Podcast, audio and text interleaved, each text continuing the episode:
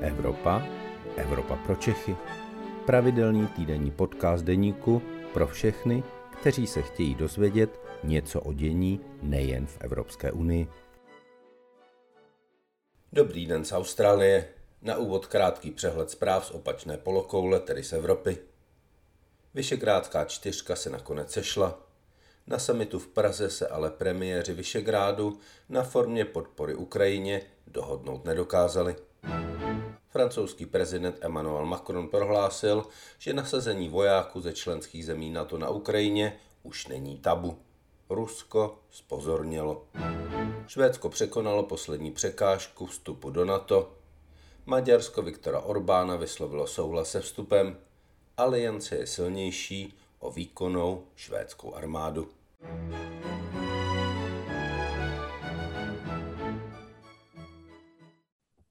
Dobrý den, vítejte v Evropě pro Čechy. Dnes se podíváme na Slovensko a mým hostem je právník Lukáš Trojan z Unie obhájců, který se mnou probere to, co se na Slovensku děje okolo reformy právního státu. Dobrý den, vítejte v Evropě pro Čechy. Dobrý den, děkuji za pozvání. Slovensko je politicky brutálně rozdělené, takže ty pohledy na právní reformu, kterou prosazuje vláda Roberta Fica, jsou velmi opačné a velmi vyhrocené. Pojďme se na to podívat z toho českého odstupu. Co se to na Slovensku děje? Je to něco, co by se dalo ještě označit za normální reformu trestního zákonníku, nebo je to opravdu něco mimořádného, co, jak říkají kritici současné vlády, ohrožuje právní stát na Slovensku? Záleží na tom, z kterého úhlu pohledu se na tu reformu podíváme. Pokud se na ní koukáme z úhlu pohledu politického, pak eh, se domnívám, že ti, kteří nejsou právní odborníci, mohou mít pocit, že se děje něco převratného, něco ohromujícího. Ve skutečnosti tomu tak ale vůbec není. Jediná, řekněme, politická změna eh, v celé té reformě je zrušení takzvaného úřadu speciální prokuratury, což je zvláštní část slovenské prokuratury, která v minulých letech eh, poměrně významně zasahovala do eh, trestního řízení v rámci Slovenska a to takovou formou, která byla, řekněme, velmi medializovaná, popularizovaná a proto tato, řekněme, dílčí procesní změna eh, vyvolává takové politické emoce.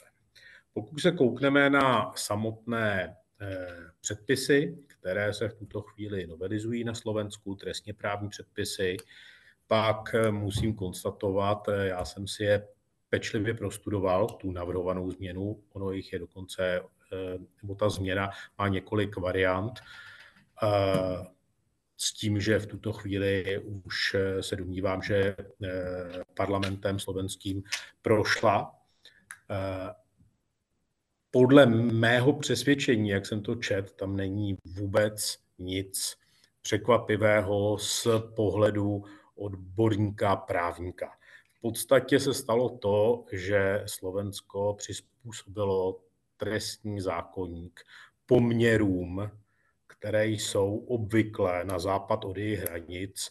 Eh, velice se to přiblížilo české právní úpravě. Speciální prokuratura byla ale něco, co na Slovensku vzniklo, aby se to právní prostředí, které bylo takové velmi divoké, řekněme to tak, eh, vypořádalo s některými věcmi, které jsme tady v České republice po roce 2000 tak moc neznali, organizovanou kriminalitou, případy, kdy byly do porušování zákonů zapleteni velice vysocí představitelé soudů, prokuratury, policie. Z vašeho pohledu splnila speciální prokuratura v těch minulých letech eh, to, co si od ní Slovensko slibovalo a nezmizí jejím zrušením ze slovenského eh, právního eh, systému něco, co bylo velmi efektivní? Mm-hmm. Ještě je třeba dodat, že na Slovensku také existují speciální soudy, speciální trestní soudy, takzvané specializovaný trestní soud se sídlem v Pezinku a pobočkou Banské Bystrici, který navazuje vlastně eh, svojí pravomocí na to, jaká je pravomoc speciální prokuratury. Eh, jestli splnila nebo nesplnila eh, z mého pohledu z České republiky, záleží na tom, kdo měl jaká očekávání. Drobnou odbočku někdy zhruba před deseti lety, možná to neříkám úplně přesně, ale může to tak být, se i v rámci české legislativy uvažovalo o zřízení eh, něčeho jako kvazi speciální, speciální státní zastupitelství, speciální prokuratury, takzvaného speciálu. Eh, tehda, tehdy to v České republice neprošlo a já jsem přesvědčen, že právě slovenská zkušenost ukazuje, jak je to dobře. A vysvětlím proč. Eh, speciální prokuratura i speciální justice vypadá eh, z hlediska politického jako možná hezká nálepka, hezký brand, ale reálně to vede k čemu? Eh, tato část trestní justice, ať už mluvíme o státním zastupitelství, prokuratuře nebo o soudech, je do značné míry zapouzdřená, což je logické, je to dáno tím, že počet speciálních prokurátorů i speciálních soudců je významně limitovaný. To znamená, oni se začnou trošičku eh, pohybovat eh, v uzavřeném prostředí, které determinuje jejich pohled na ty jednotlivé trestní věci, trestní kauzy a následně se uzavírá to prostředí samo do sebe. Což byla ta hlavní výtka a námitka, když se uvažovalo o tom, že by se něco podobného zřídilo i v České republice. V České republice se to nestalo, na Slovensku ano. Nemyslím si, že by Česká republika měla jakkoliv horší výsledky v boji s tím typem kriminality, který má v pravomoci vyšetřovat speciální prokuratura. Jedná se především o závažnou hospodářskou a majetkovou daňovou kriminalitu. Eh, ukazuje se tedy, že žádné speciální jednotky, ať už v policii, tak v rámci trestní justice tohoto typu eh, ve skutečnosti nijak nezjednodušují ten boj s předmětnou trestnou činností, ale eh, do značné míry já to vnímám jako, jako určitý politický marketingový brand, kde je potřeba reagovat na situaci, která, a to je třeba říct, vy jste to uvedl, na Slovensku byla významně odlišná, proto také ta reakce politiků ve vztahu k penalizaci eh, v rámci trestního řízení byla v době, kdy se tyto instituty zaváděly, si takto vybučená, takto extenzivní. Nicméně já jsem si na vlastní kůži zažil eh, obhajobu na Slovensku, protože ji tam, tam mohu vykonávat advokátní praxi. A když srovnám ten trestní proces České republice s trestním procesem na Slovensku, který byl veden eh, specializovanou prokuraturou před specializovaným soudem, tak eh, musím konstatovat, že se jednalo o, o z hlediska procesního o velice podobný způsob z hlediska formy toho procesního řízení. To znamená, my tady nemáme specializované orgány a funguje to fakticky velice obdobně jako na Slovensku. Čili myslím si, že to je skutečně nadbytečné a případné zrušení by nemělo, teď se bavím samozřejmě v teoreticko-právní rovině, změnit vůbec nic.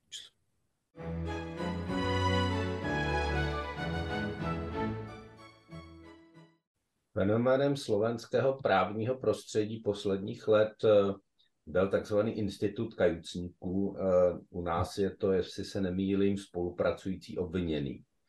Je to ano. něco, co se z vašeho pohledu na tom Slovensku v těch posledních letech nadužívalo a stavěly se na tom opravdu případy žaloby a eh, někdy i odsouzení.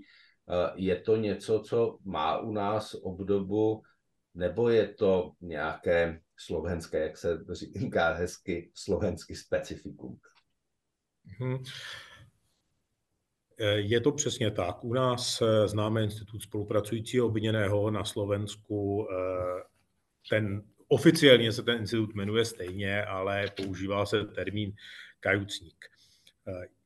Já se domnívám, že stejně jako každý jiný institut v trestním právu, i tento je dobrý sluha, špatný pán. Z mé zkušenosti se na Slovensku stalo přesně to, eh, o čem v podstatě právní teorie, protože tento institut přišel do našich právních systémů kontinentálního práva z anglosaského, tak eh, na Slovensku se stalo přesně to, před čím eh, ta zkušenost a teorie varovala. Je tento institut velmi prospěšný a užitečný při objasňování a odhalování trestné činnosti, ale musí s ním být nakládáno striktně, striktně mezí zákona. Okamžiku, kdy orgány činné trestním řízení eh, jak si přijmou pokušení, podlehnou pokušení a začnou kajucníky nadužívat, a já vysvětlím, co tím myslím pojmem nadužívat. To znamená, začnou získávat informace i mimo tu konkrétní věc, konkrétní kauzu, konkrétní skutek, který je v dané věci vyšetřován, tím, že například se táží nebo zjišťují informace formou takzvaného phishing expedition, to je termín, který používáme eh, v trestním právu, kdy vlastně naslepo hledáme, jestli se mi nepodaří zjistit někde, kdekoliv, jakoukoliv protiprávní činnost, která by eh, byla hodná k vyšetření. Nebo eh, dokonce kajucníka spolupracujícího obviněného navádím, jakým způsobem má tu svou výpověď zaměřit, na jaké osoby, skutky, eh, procesy se má zaměřit, tak v takovém případě nejenom, že vybočuji ze zákonného rámce, a to je to, na co to jsem zažil, obhajoba advokáti na Slovensku velmi často poukazovali a objektivně i prokazovali, že takzvaní kajucníci v podstatě eh, vybočili z těchto zákonných mantinelů velice často. Eh, tak tento institut samozřejmě vede k tomu, že je eh, takovou činností orgánů činných v trestním řízení devalvován.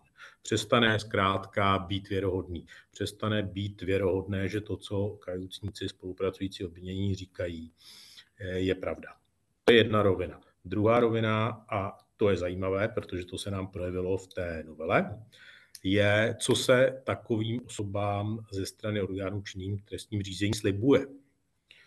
Podle standardní praxe může být def, benefitem, benefitem eh, spolupracujícího obviněného to, že obdrží nižší trest. V českém právním řádu je to takto definováno. Eh, na Slovensku tomu eh, evidentně bylo jinak, protože právě novela trestního pořádku, trestného pořádku poměrně přesně definuje, co je možné jako benefit eh, spolupracujícímu podezřelému nebo eh, kovnímu svědkovi slíbit. A jak já to vnímám, tak ty přísliby nebyly pouze v rovině toho, že obdrží nižší, případně žádný trest. Ale byly tam různé přísliby typu, že se právě nebude rozkrývat jiná činnost těchto osob, nebo že nedojde k zajištění majetku na náhradu škody, nebo jiný důvod, eh, jak s ním následně naložit. A podobně. A to už jsou benefity, které jsou z hlediska toho institutu hraniční, přičemž ta novelizovaná, ta novela eh, trestného, trestného pořádku nyní říká, Eh, v podstatě ne, že to nejde, ale že orgány trestné, činné v trestním řízení musí následně, v rám, pokud navrhují k důkazu eh, výslech kajucníka, tak musí k tomu předložit všechny slíbené či poskytnuté benefity. Což je fér, protože v ten moment druhá strana ví, eh, co bylo předmětem toho, toho v úvozovkách obchodu. To znamená, za co ten dotyčný tu spolupráci přijal. Tak to je jedna z těch dílčích novel. Hm?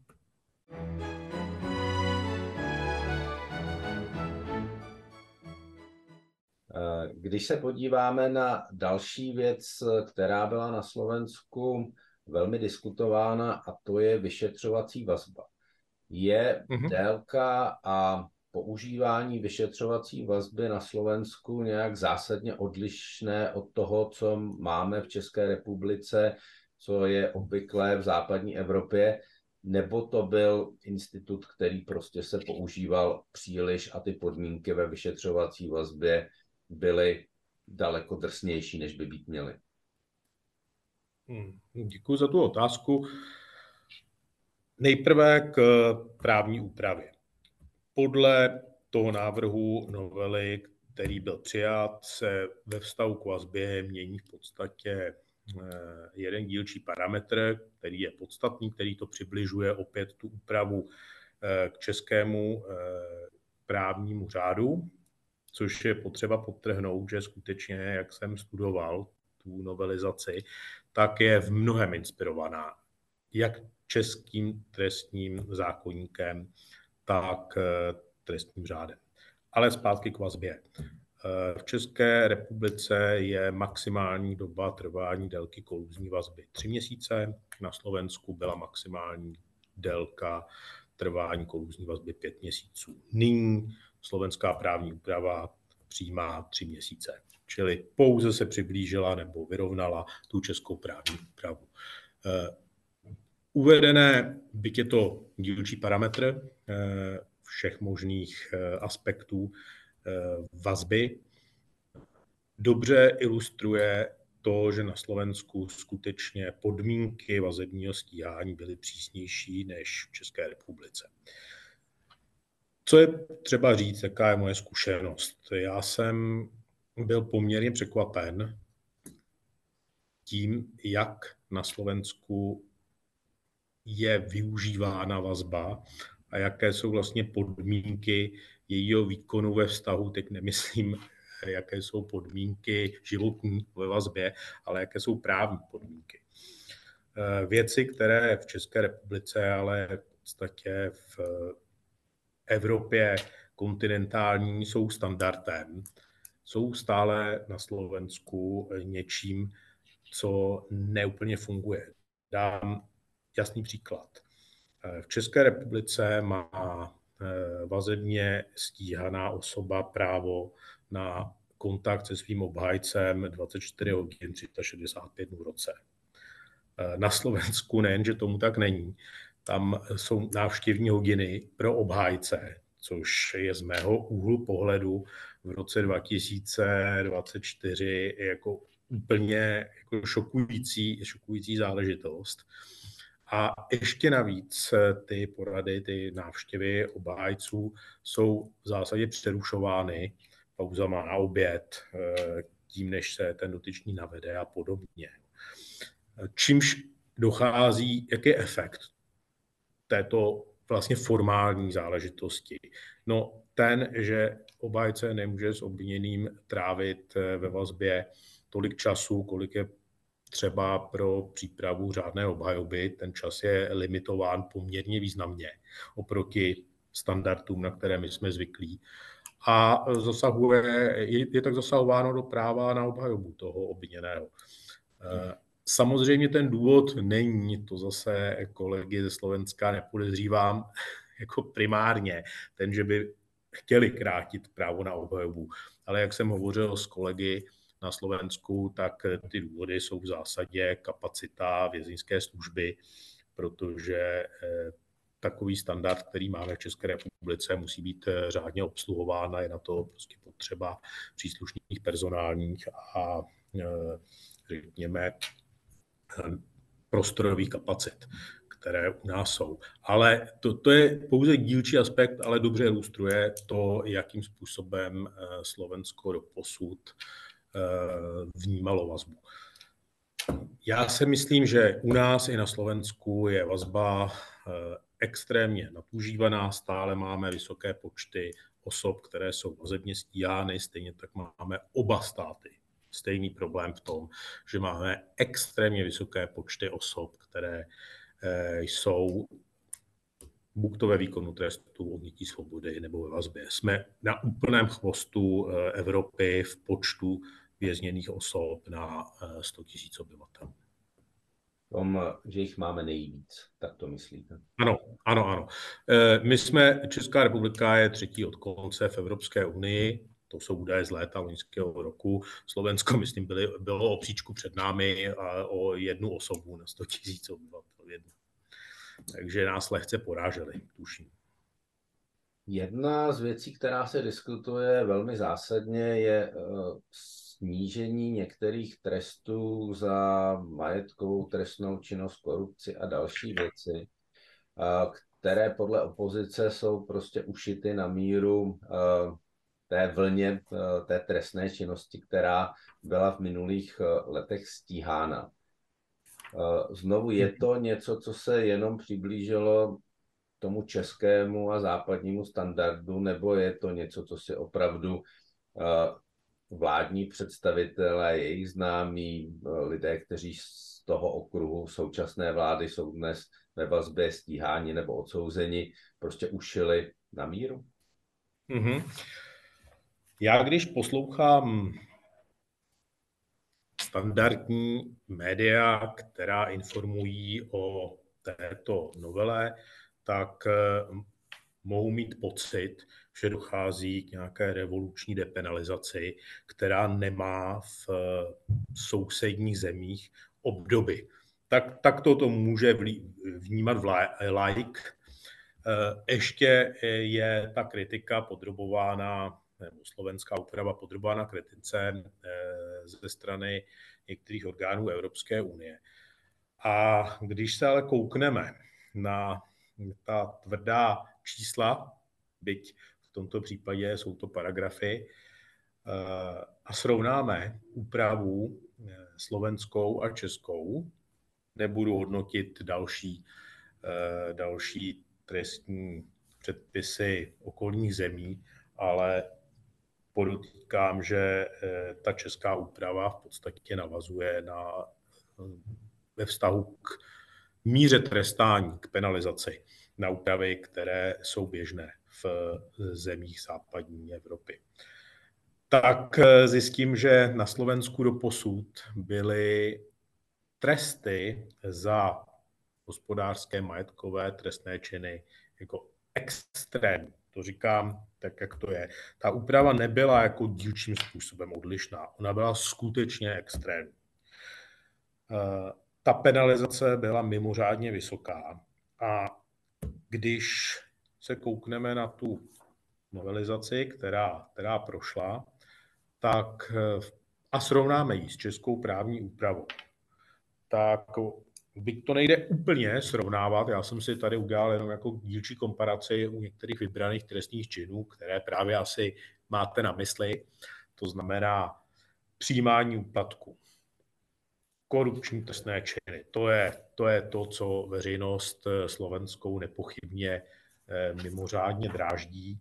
Tak eh, úprava slovenská v tuto chvíli, tak jak byla navržena tou novelou poslaneckou, poslaneckým návrhem, tak je sazba od té nejnižší, já tady nebudu zdržovat, protože samozřejmě ta diferenciace záleží na tom, jak je vysoký ten potenciální úplatek, tak je 0 až 4 roky na Slovensku, té nejnižší sazbě. V České republice máme v stejném ustanovení stejného paragrafu, stejného trestního činu, té nejnižší, nejnižší parametr 0,4. To znamená, tady se naši slovenští sousedé inspirovali stoprocentně českou úpravu. Nejvyšší eh, sazba eh, v upřijímání úplatků v České republice je 5 až 12 let, na Slovensku 4 až 10 let. Já bych řekl, že ten parametr je, je, prakticky, je prakticky identický. Jestli jsou to 4 eh, až 10, 5 až 12, vlastně nic nemění. Eh, Výjima jedné podstatné věci, a tu chci zmínit. V České republice lze podmínečně odložit eh, trest odnětí svobody pouze do výměry třech let. To znamená, ve čtvrtém odstavci, když je, ten, když je ta škoda nejvyšší, tak v České republice není možné, aby došlo k podmíněnému odkladu výkonu trestu, leda, že soud eh, zjistí okolnosti, které mu umožňují uložit trest takzvaně pod sazbou. To znamená, musel by být nižší než těch pět let a musel by být tři roky.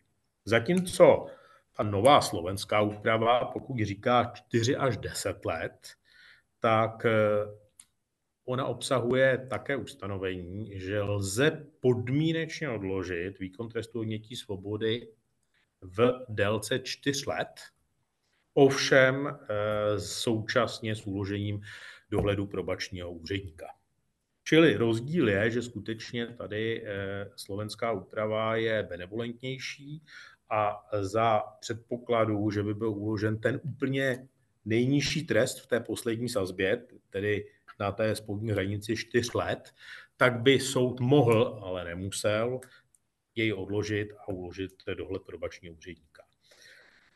V tomto je tedy slovenská úprava mírně mírnější než česká, ale já dodávám, že v České republice už dlouho hovoříme o tom, že přesně v tomto smyslu, tak jako to udělali sousedi na Slovensku, by mělo u tohoto typu trestních činů dojít takzvané depenalizace, to znamená ke zmírnění právě těch nejzávažnějších důsledků. A důvodem proto je právě to, že eh, si počty osob ve výkonu trestu eh, jsou extrémně vysoké. Čili já si nemyslím, že to je z hlediska Slovenska jako nějaký excesivní úkrok stranou, ale právě naopak, myslím si, že to je ten trend, který, který směřuje celá Evropa. To samé se týká ostatních eh, deliktů, ať už, je to, ať už jsou to daňové věci, zkrácení daně, můžu ještě pro porovnání uvést eh, nejvyšší sazba v České republice 5 až 10 v posledním odstavci, po novele na Slovensku 5 eh, až 10. To znamená, tam oni vyrovnali předtím pro zajímavost, eh, nebo do, stále ještě dneska eh, účená úprava říká, že ve stejném, za stejný trestný čin ve stejné sazbě na Slovensku je možný uložit 7 až 12 let. Snižuje se to na pardon, na 3 až 10 na Slovensku, u nás je to 5 až 10. Čili opět Slovensko jde trošičku dál v té depenalizaci.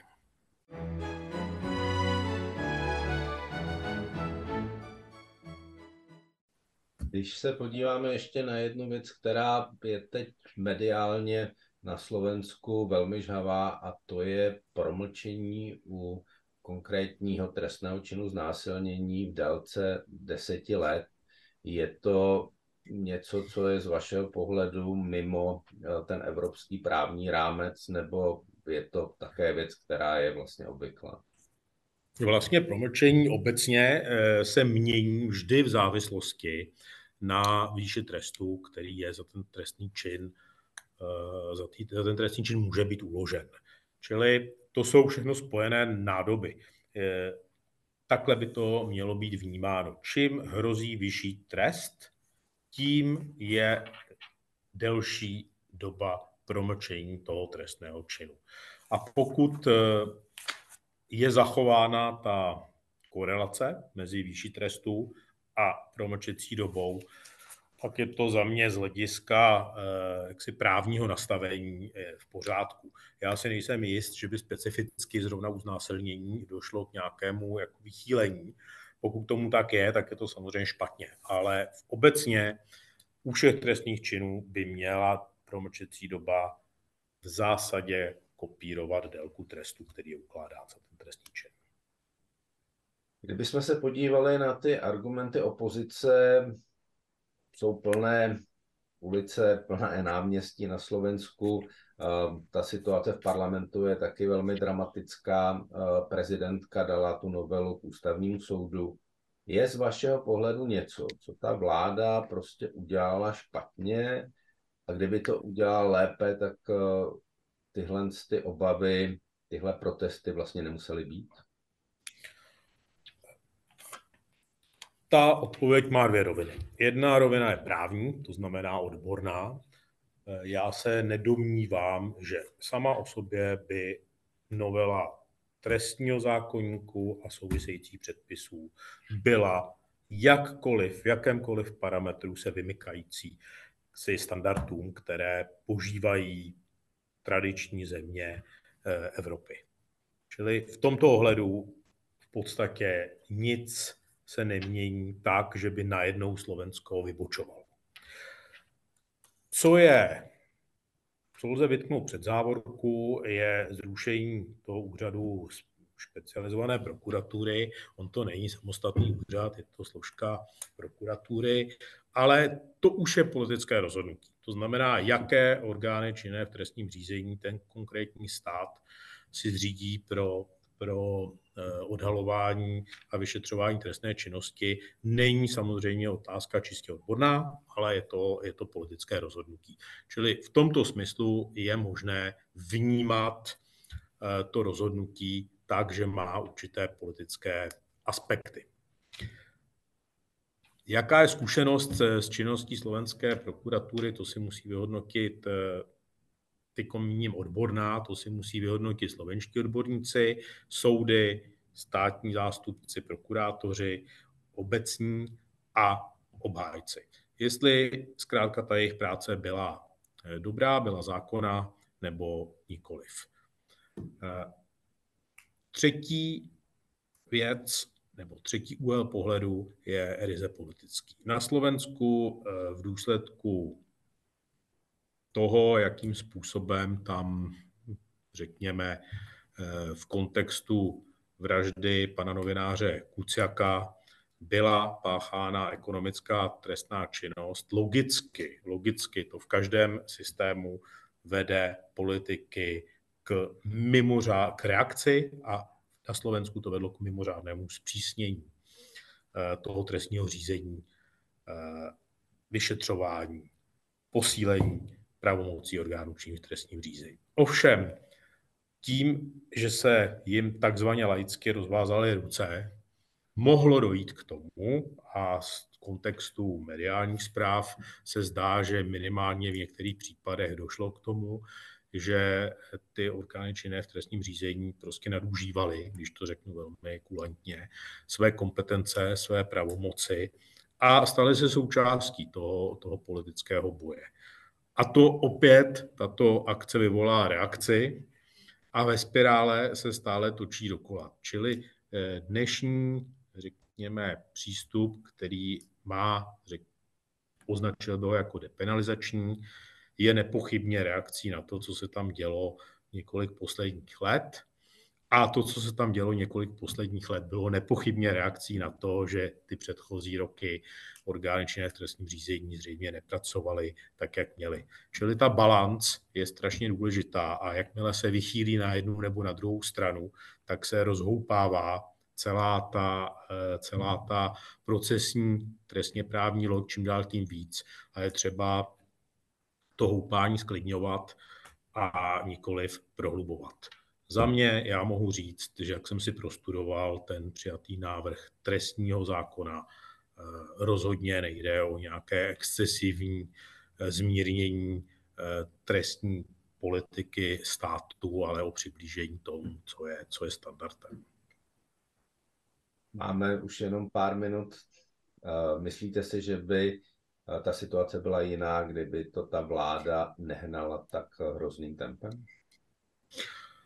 Myslím si, že ano. Myslím si, že eh, každá norma tohoto typu eh, vyžaduje hlubokou diskuzi, minimálně v té odborné rovině.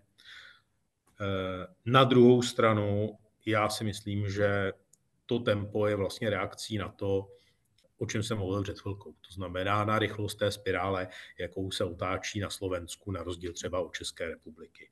My zde hovoříme o restaurativní justici a depenalizaci pohodlně pět let a prozatím nedošlo k žádným jako zásadním změnám a úpravám, ale eh, rozhodně se diskutují, rozhodně se o nich vede nějaká diskuze odborná, společenská a jsem, jsem-li optimistou, věřím, že dříve nebo později dojdeme, dojdeme závěru i v České republice a posuneme se minimálně v oblasti té majetkové hospodářské kriminality k tomu, že má být v první řadě nahrazena škoda, má být restituována škoda a e, zároveň ty pachatelé mají být motivováni k tomu, aby nemuseli být odstřiženi od společnosti formou výkonu trestu odnětí svobody, ale formou jiných trestů eh, vykonávat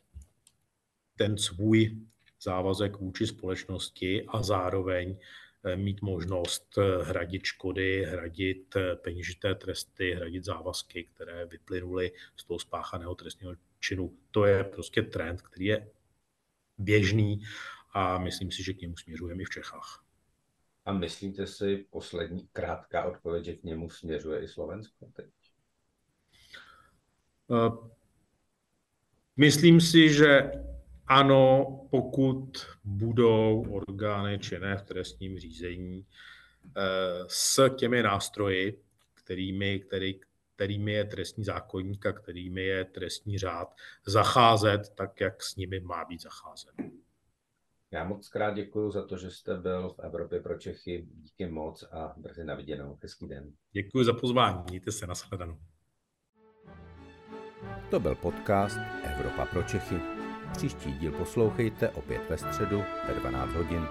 Naslyšenou se s vámi těší váš Luboš Palata.